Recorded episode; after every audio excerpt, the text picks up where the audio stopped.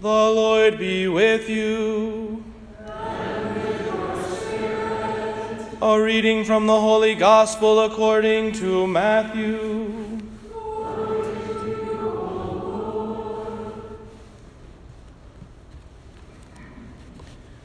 After he had fed the people, Jesus made the disciples get into a boat and precede him to the other side, while he dismissed the crowds. After doing so, he went up the mountain by him, he went up on the mountain by himself to pray. When it was evening, he was alone there. Meanwhile, the boat, already a few miles offshore, was being tossed about by the waves, for the wind was against it. During the fourth watch of the night, he came toward them, walking on the sea.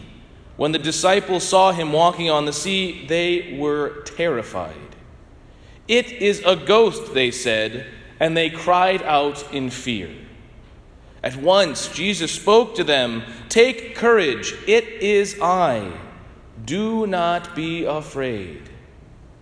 Peter said in reply, Lord, if it is you, command me to come to you on the water. He said, Come. Peter got out of the boat and began to walk on the water toward Jesus. But when he saw how strong the wind was, he became frightened, and beginning to sink, he cried out, Lord, save me. Immediately, Jesus stretched out his hand and caught Peter and said to him, O you of little faith, why did you doubt? After they got into the boat, the wind died down. Those who were in the boat did him homage, saying, Truly, you are the Son of God. The Gospel of the Lord.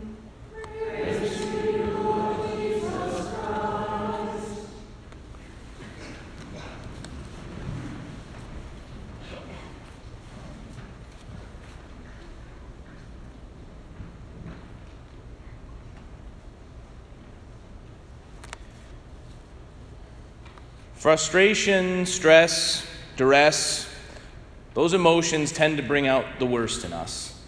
When we are upset or frustrated with something, we can say or do something that under a normal state of mind we would never say or do to even someone we love.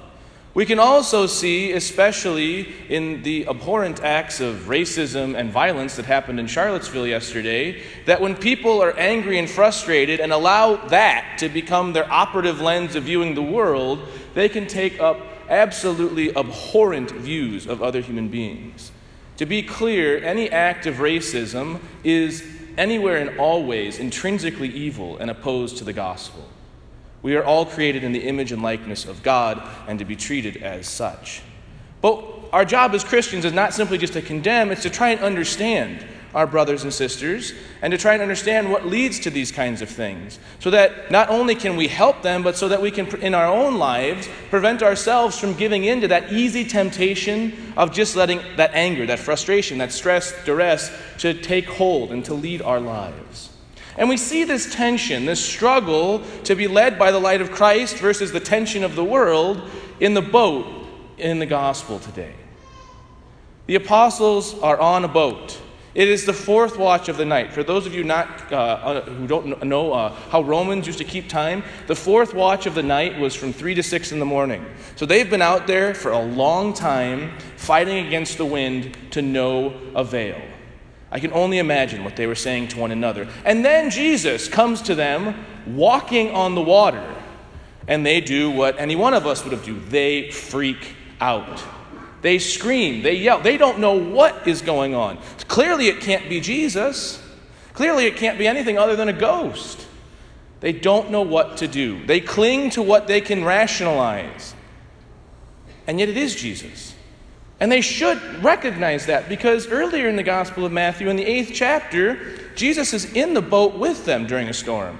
And what does Jesus do? He calms the seas. They know Jesus, they know what he's capable of, and yet they are still upheld and clinging to their fear, to their frustration, to their stress. In our church today, in our world today, we need to be signs against those times. We see the divide that happens in our world politically, socially. We see it also within our church, where different understandings of ecclesiology and all of these things can affect and divide who we are as brothers and sisters.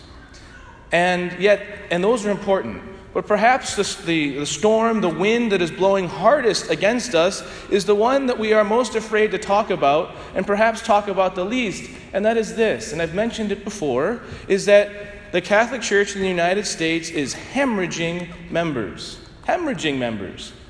The reality of it is this is on Wednesday, the freshmen will move in on campus. Those who identify as Catholic, if statistical averages hold, the freshmen who show up on Wednesday, 75 to 80% of them will have absolutely nothing to do with the Catholic Church for the rest of their lives when they leave in four years. This is a strong wind blowing against the church. And the challenge for each of us is to respond to it, to not just cling and say, well, we're already doing a great job. You know, this is a welcoming place. We do so much.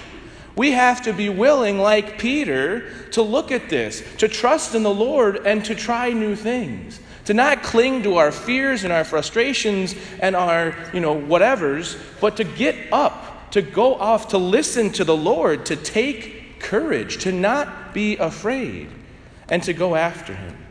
In the second reading from the letter to the Romans, Paul tells us that he wishes he could be cut off from his Jewish brothers and sisters. Why? Because they have been so terrible to him. He is preaching the truth in Christ Jesus, and they have beaten him up. They've thrown him out. They have treated him like dirt. And yet he reminds us, he reminds them that God has blessed us so much. And so, yes, there are challenges. Yes, there are difficulties, not only in our church, but in the world. But God is with us. God walks with us. We wouldn't be here unless God loved us, unless God had touched us in some way, shape, or form. And to be honest, because I know some students are back, you wouldn't be here unless someone in your life dragged you here because they loved you so much and they love Jesus. This is the reality of it, is that Jesus Christ over all is what St. Paul says. God gives us so much, and yet he continues to give us more and more and asks more and more of us. Peter jumps into the water, follows Jesus. Nobody else does that. And what does Jesus say? Oh, you of little faith, why did you doubt? Why? Because he wants more and more. He's going to ask more and more of us. And we're going to give it freely, lovingly, and willingly if it's Christ Jesus we seek, if it's Christ Jesus we follow. And this is the beauty of it all, is that we're all called to jump out of the boat. It's not just the one Peter amongst us. We are all called to Peter, and we're all called to listen to our Peter right now. And Pope Francis is our Peter. And Pope Francis tells us in his uh, apostolic exhortation, Evangelii Gaudium, that we are called to a pastoral ministry not of conservation, not of just keeping this building open, not of just making sure the lights are on and that there are some people here, but a pastoral ministry of missionary pastoral ministry, of going out, of each and every one of us jumping out and bringing the love, the goodness, the beauty, the truth of Jesus Christ to people. And this doesn't mean banging it over the head. It doesn't mean yelling at people. What does it mean? It means loving people, being their friends, helping them see life as it should be in Christ Jesus. And this is why we in campus ministry this year, and you'll see it in the bulletin this week, are bringing Focus Missionaries, the Fellowship of Catholic University students, to campus. We will have five, two men and three women, Focus Missionaries here on campus. And their job is to do just that, to go out on campus to make friendships with people, to be the leaven in the world, and to help these people realize that in these friendships, in the love of Christ Jesus, that they can be their best selves. They can contribute and change the world in a meaningful and powerful way. But it's not just for the missionaries to do that. It's a call for each and every one of us to do that. And it starts, as we hear in the first reading from the book of Kings, by listening to God, by seeking after Him not in the big and popular and opulent things of this world, but in the gentle breeze, in the way that He speaks in our heart, in those five minutes of thanksgiving that we give at the end of Mass, to let God, who dwells now within us, speak his simple and loving word in our heart. To help us realize that those friends, those family members who aren't here right now, they need us to love them. They need us to bring them the gospel. Because if we can't do it, if we can't jump out of the boat, who will? And so, as Jesus told us last week, take courage, it is I, do not be afraid. The Lord has great things in store for this world. We, as the people of God, as the body of Christ, have the ability, because we are temples of the Holy Spirit, to confront these abhorrent views within our society, to help our brothers and sisters who are falling away from the church, and to change the world, to make it a world where the light of Christ, where Jesus walks on the water of our hearts, and He helps us, He guides us, and each one of us, in our own way, in our friendships and our relationships, can help other people say, Truly, Jesus, you are the Son of God.